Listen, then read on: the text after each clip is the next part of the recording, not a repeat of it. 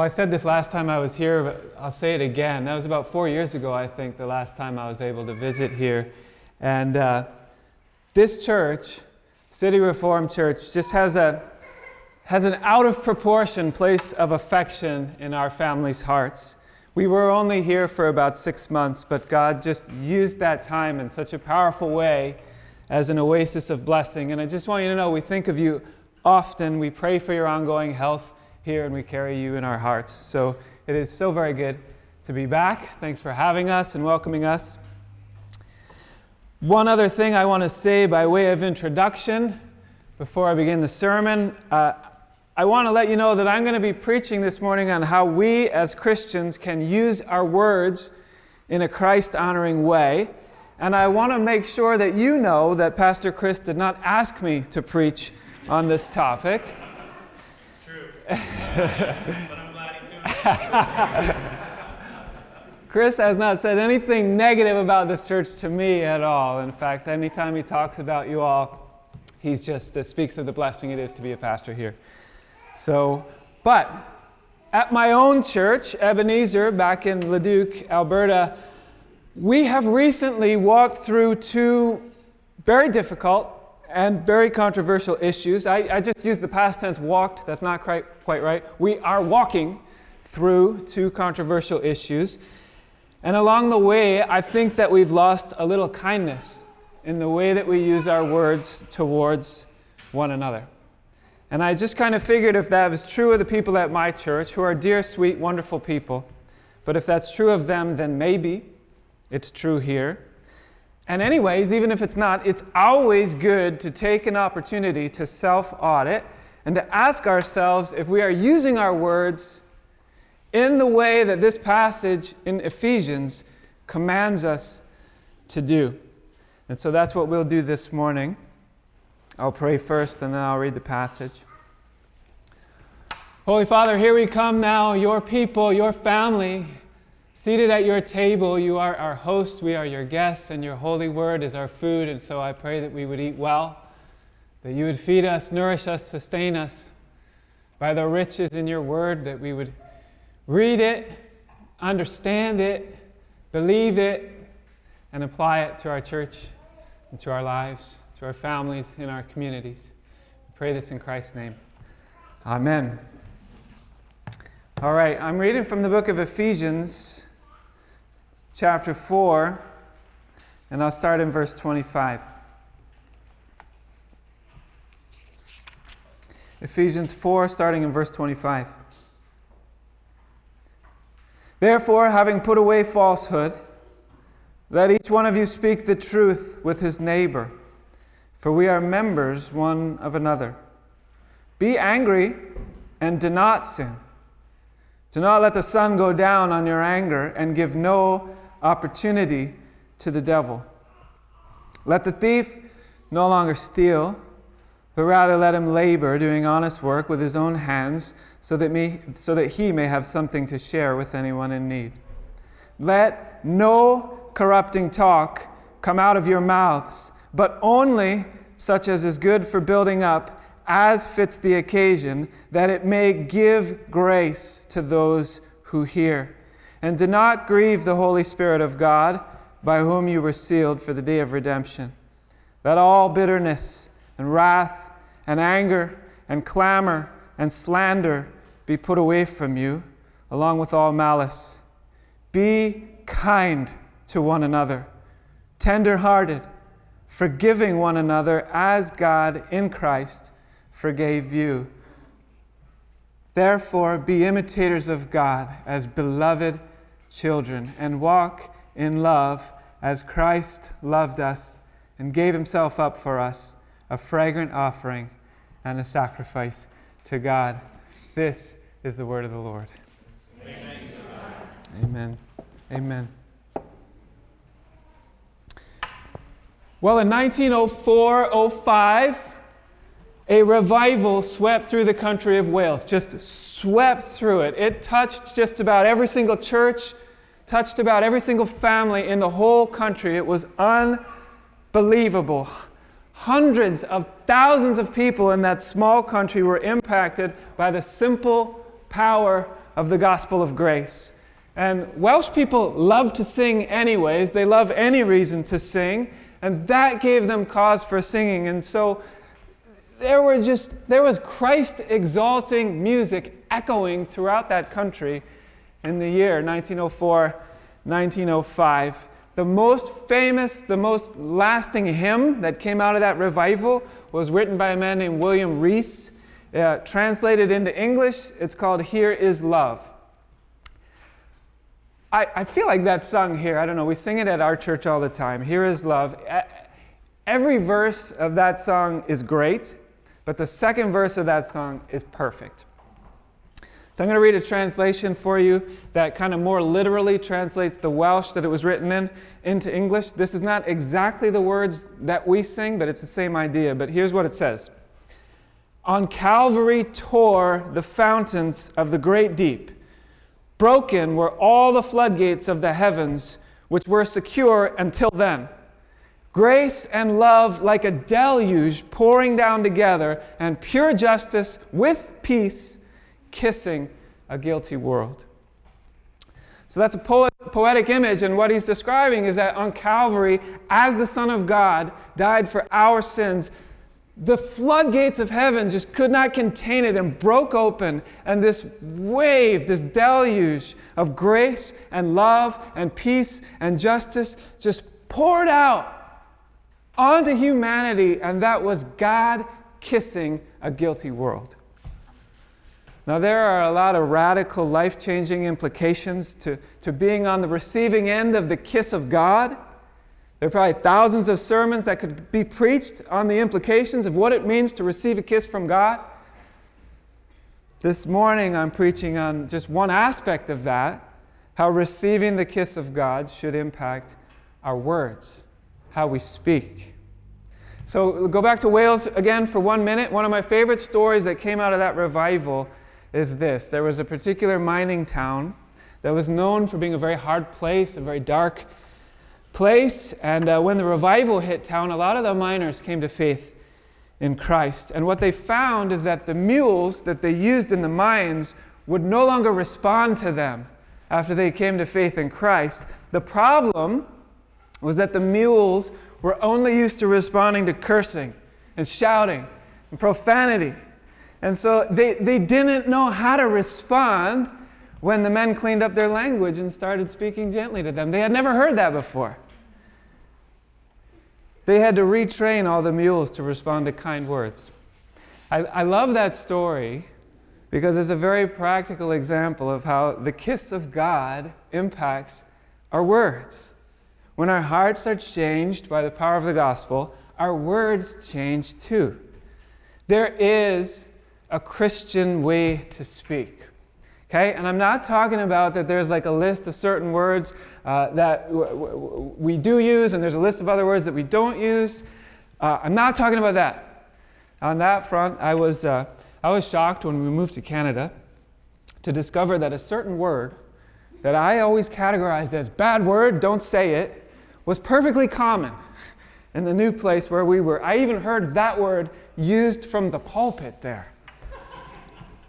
I can't tell you what that word is because this is an American pulpit. you have to come visit me in Canada if you want to hear me say that word. My point is, this passage is not about the words that we use, but it's about the way that we use our words. Right? You see the difference there? It's not about the words we use, but it's about the way that we're using our words. And I know it sounds kind of trivial and kind, of cliche to say this, but I'm going to say it anyways. Your words are the most powerful thing that you possess. When God created the world, He endowed words with an enormous amount of potential power, right? He Himself created the universe through His words. Jesus, his son, is referred to as the Word. Jesus cured diseases, cast out demons from distance with words. He taught God's truth with words. He forgave people's sin with his words. Your sins are forgiven. Go and sin no more. Words. Now, there's power behind those words, but his medium was words. Words have so much power, and that's a knife that cuts both ways. Words have the power to do good, and words have the power to do incredible harm. Think of the words whispered by the serpent temptations, lies. Think of the lies that the scribes and Pharisees told about Jesus. Think of the mocking insults that people hurled at Jesus as he died on the cross. Or if you want to make it more personal, just think of the last time someone used their words in a way that cut you personally. In the same way that technology has the amazing potential for both good and bad, right? Advances in medicine, advances in communication, those things keep us healthy, they keep us connected with loved ones. And yet, we also have greater potential to harm each other than ever before because of technology. Even more so, our words have that potential for good or for evil. Words can be used to bless and to build up, or to curse and to tear down. So, how is this passage advocating that we are to use our words? I see three things. And so, those are going to be the three points of the sermon this morning. I see this passage, I mean, there's a lot in this passage. We're certainly not going to cover everything. But I see three ways for us to use our words. We need to use our words truthfully, we need to use our words peacefully, and we need to use our words constructively. Those are our three points this morning. So it's in verse 25 that Paul tells us put off falsehood and speak truthfully. And the reason, he gives a reason for why falsehood is so bad and speaking the truth is so good. And the reason he gives is because he says that we're all members of, of one body. That's a metaphor that Paul uses throughout the letter. The church is one body. It's a body. One body, many members, all functioning together as one unity. Different parts, different roles, one thing, one unity. So think of that metaphor as it pertains to the importance of speaking truth. Right? What happens when one part of the body can't trust what the other parts of the body are saying to it? Like, as an example, that's what happens when a body gets leprosy, right? The leper loses the sense of feelings in their limbs, so the fingers touch the boiling water, but those fingers tell a lie to the brain and say, That's not hot, that's perfectly fine.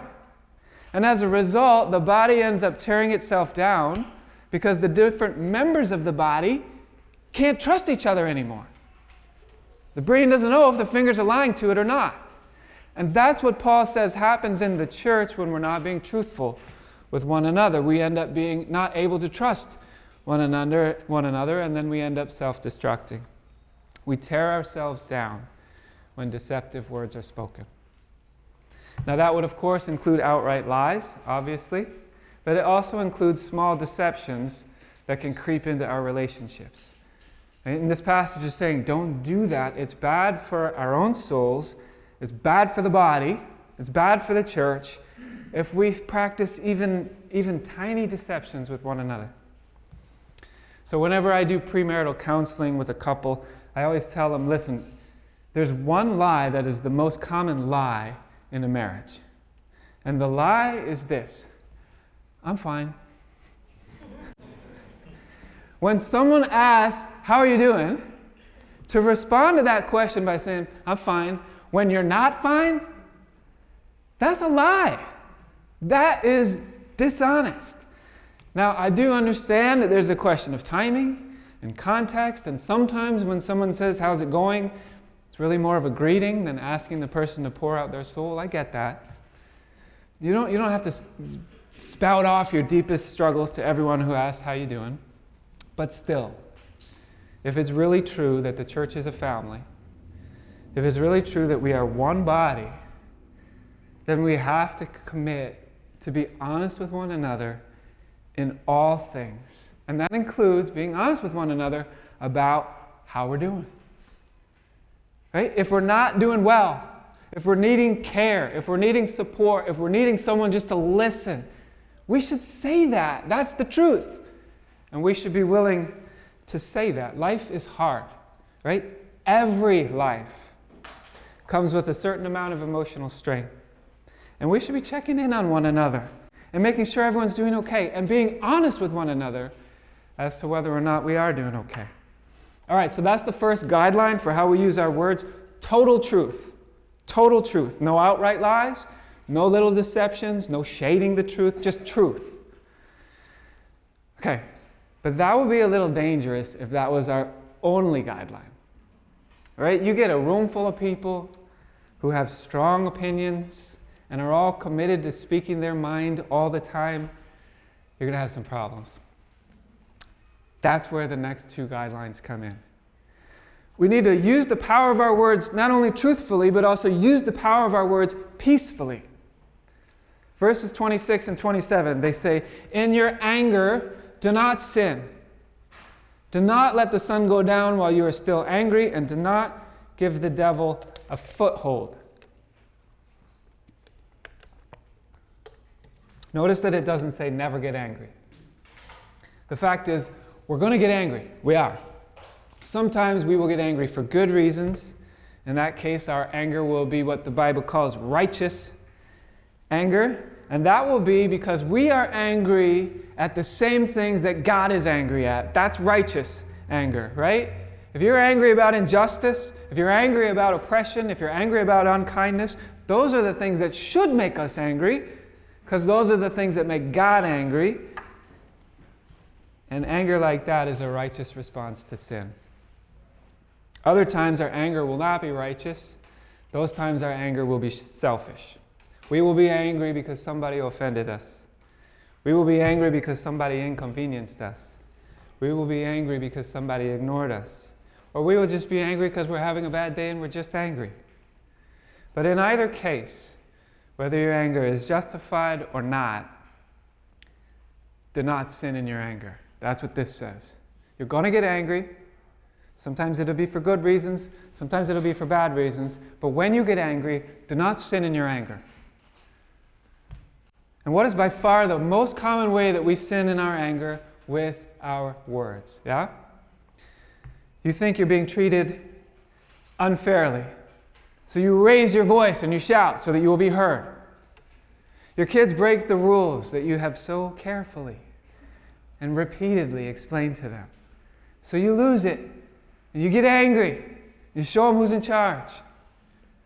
Someone insults you or makes you angry somehow. And so you dash off a harsh email and you put them in their place. And maybe that email contains things that you would never say to their face, but you'll say it in an email and send it off. Hit send before you can delete it. Or maybe someone makes a decision that you don't like, and so you subtly tear them down when you're talking about them. They're not even in the room. But you're speaking about them, and you might not be speaking with a raised voice, but you're speaking in anger, and you're tearing them down. And in each of those cases, the person who got angry might defend their actions and say, Yeah, but what I said is true. All right, maybe. Maybe what you said is true, but did you say it in a way that was promoting peace, or did you sin in your anger? So let's ask ourselves this morning are we in the habit of speaking words or typing words in anger? To coworkers, to family members, to members of this church. And then after you've asked that self that question, which can feel a little uncomfortable if we're really being honest with ourselves, take the next step, and this takes even more bravery.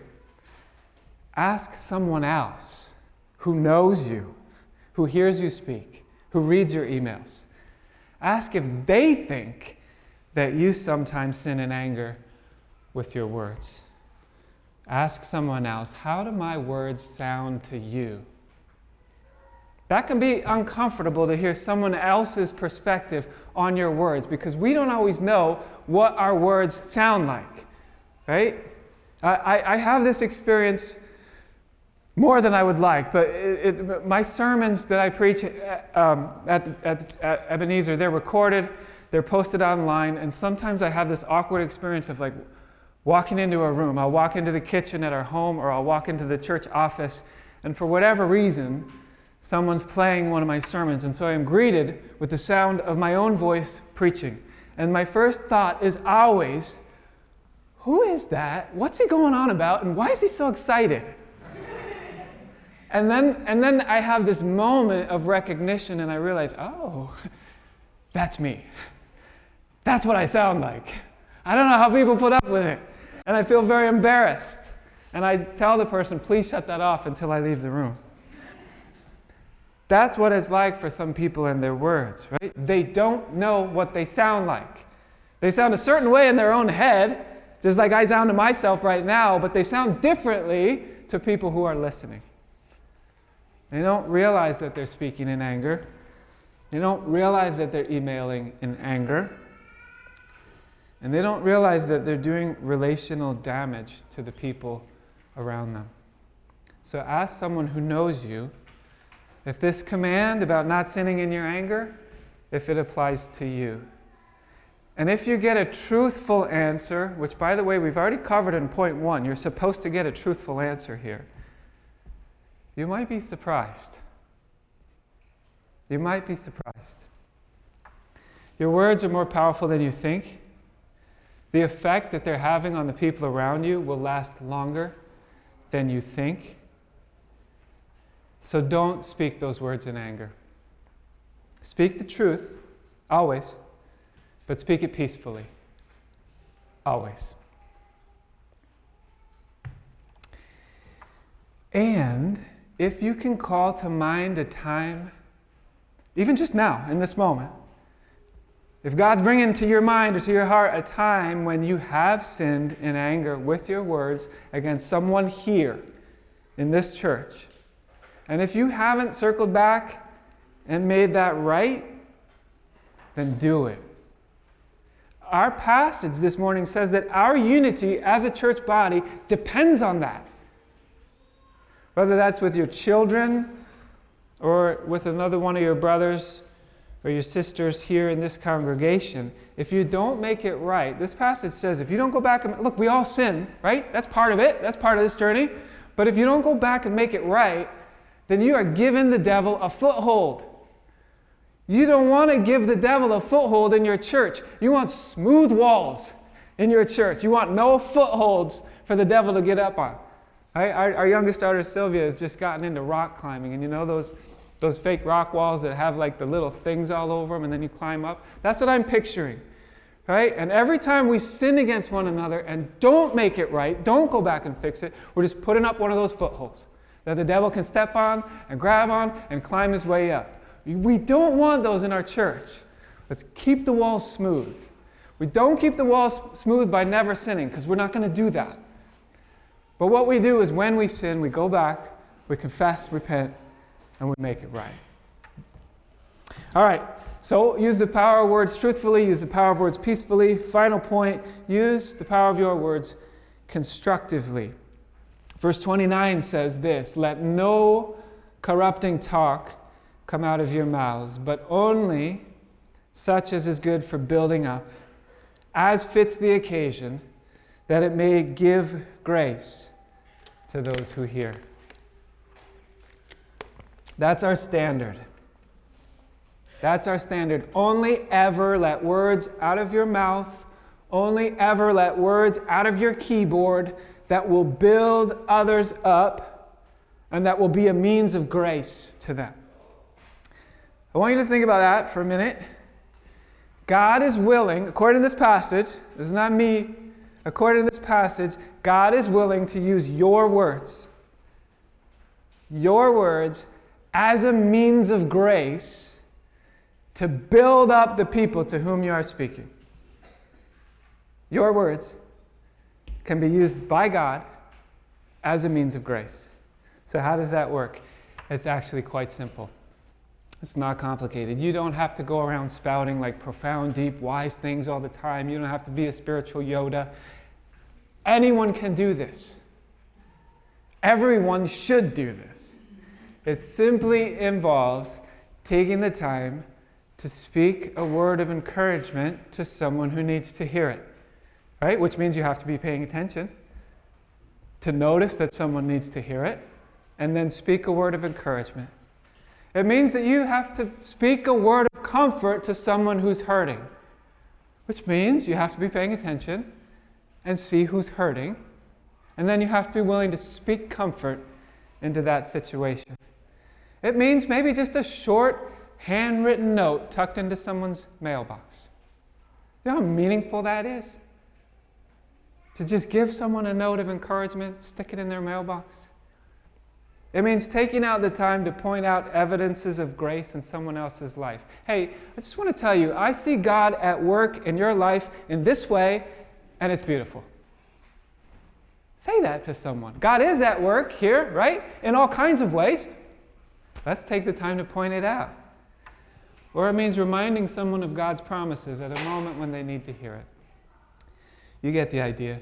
You know people who are really gifted at this? I bet you do. Maybe you're even thinking of someone. People who are just so good at using their words as a means of grace. We just lost someone like this back at my church uh, back home. Her name was Margaret. She was constantly building others up. She was constantly sending notes of encouragement, sending texts to people. And at her memorial service, everyone mentioned that. Everyone. It was, it was striking. The, the, the sanctuary was full, and when people shared, everyone had something to say about the way this woman's words were a means of blessing on them. And so when I spoke, I likened her to Dorcas. That's, that's possibly the most unfortunate biblical name ever. I definitely saw teenagers chuckling when I said it. It, the story about Dorcas is from Acts chapter 9. I don't have time to read that passage, but maybe some of you remember this, this scene. Dorcas has died. And in the passage, she is described, we don't know much about her, but she is described as being full of good works and acts of charity. That's kind of the summary of her life. Beautiful, right? She was full of good works and acts of charity. That's just what she was like. And so we're told that the whole town is mourning, and that the Apostle Peter comes and he comes to the room where the body is, where Dorcas is. And, and we read this it says this All the widows stood beside him, weeping and showing tunics and other garments that Dorcas made while she was with them.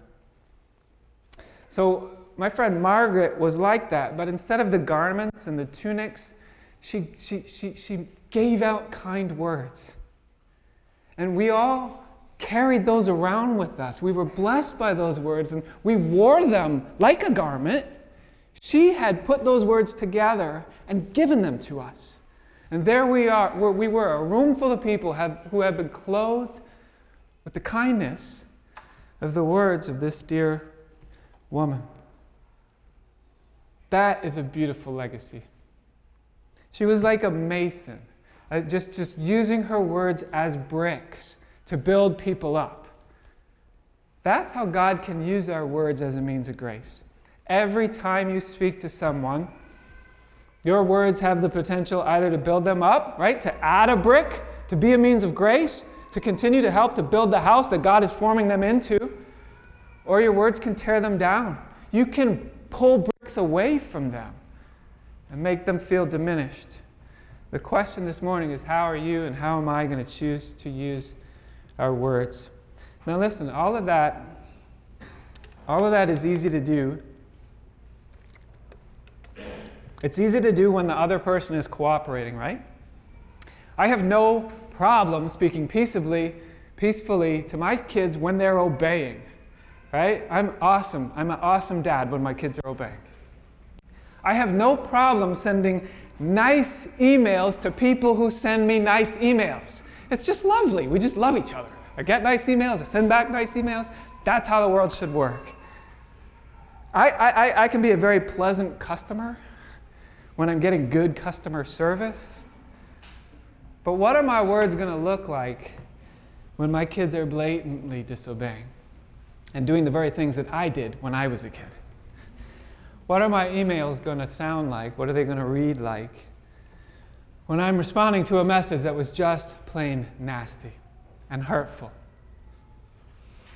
And what does it sound? This, what sort of voice am I going to use when, when the, the customer service is uh, less than exemplary? I, am smiling because if you only knew the week I had and the conversations I had with Air Canada, it, uh,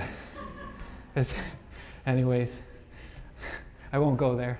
Um, I'll, I'll, I'll go here. I'll end with one, just one real life example, not of me.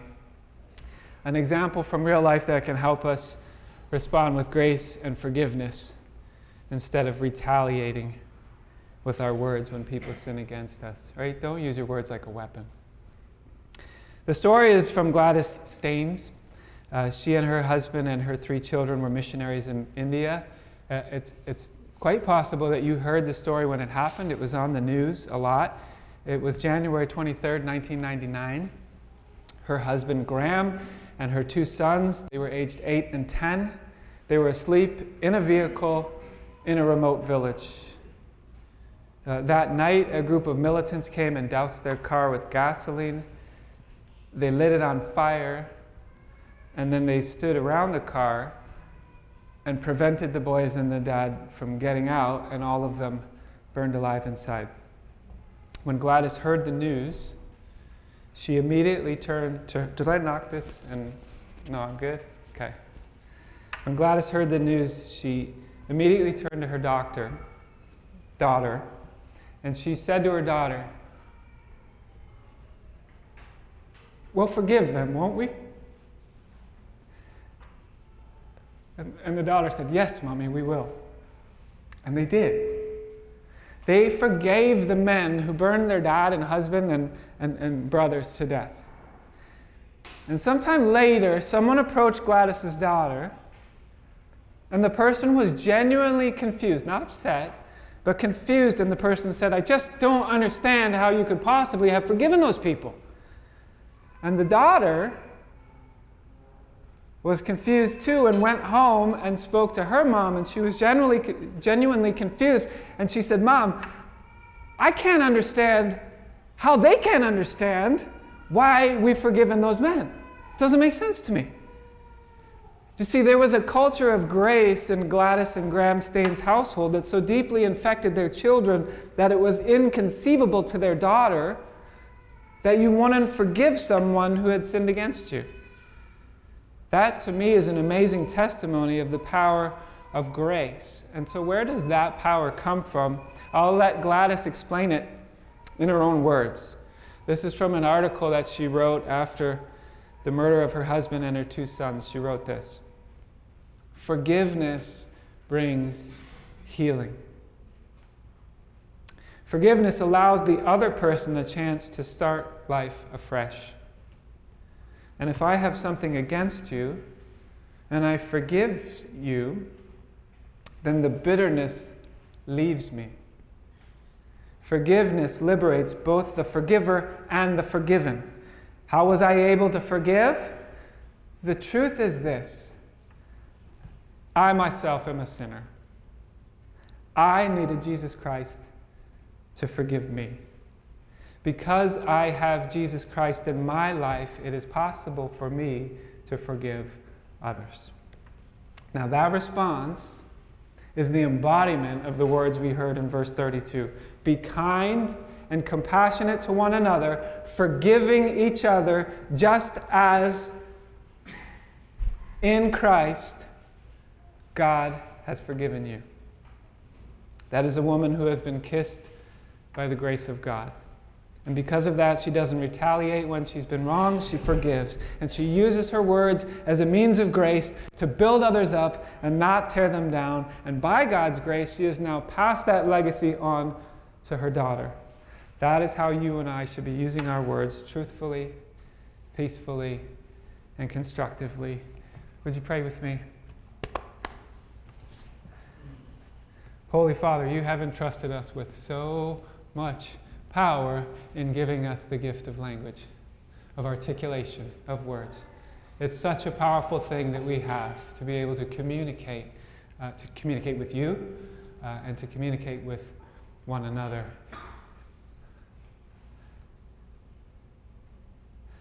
But we're not perfect people, God. We're fallen people, we're selfish people, we're sinful people, and so there are times when we use that gift for harm and for, instead of for good. And so I pray and ask for your forgiveness for those times. I ask for healing for wounds that have been caused through words. And I just, I just simply pray your protection upon this wonderful congregation. I, I see you at work here. I know you're at work here, and it is beautiful. So I pray that you would preserve and protect your people, that you would keep the walls smooth here, and that the devil would never get a foothold. In Christ's name, amen.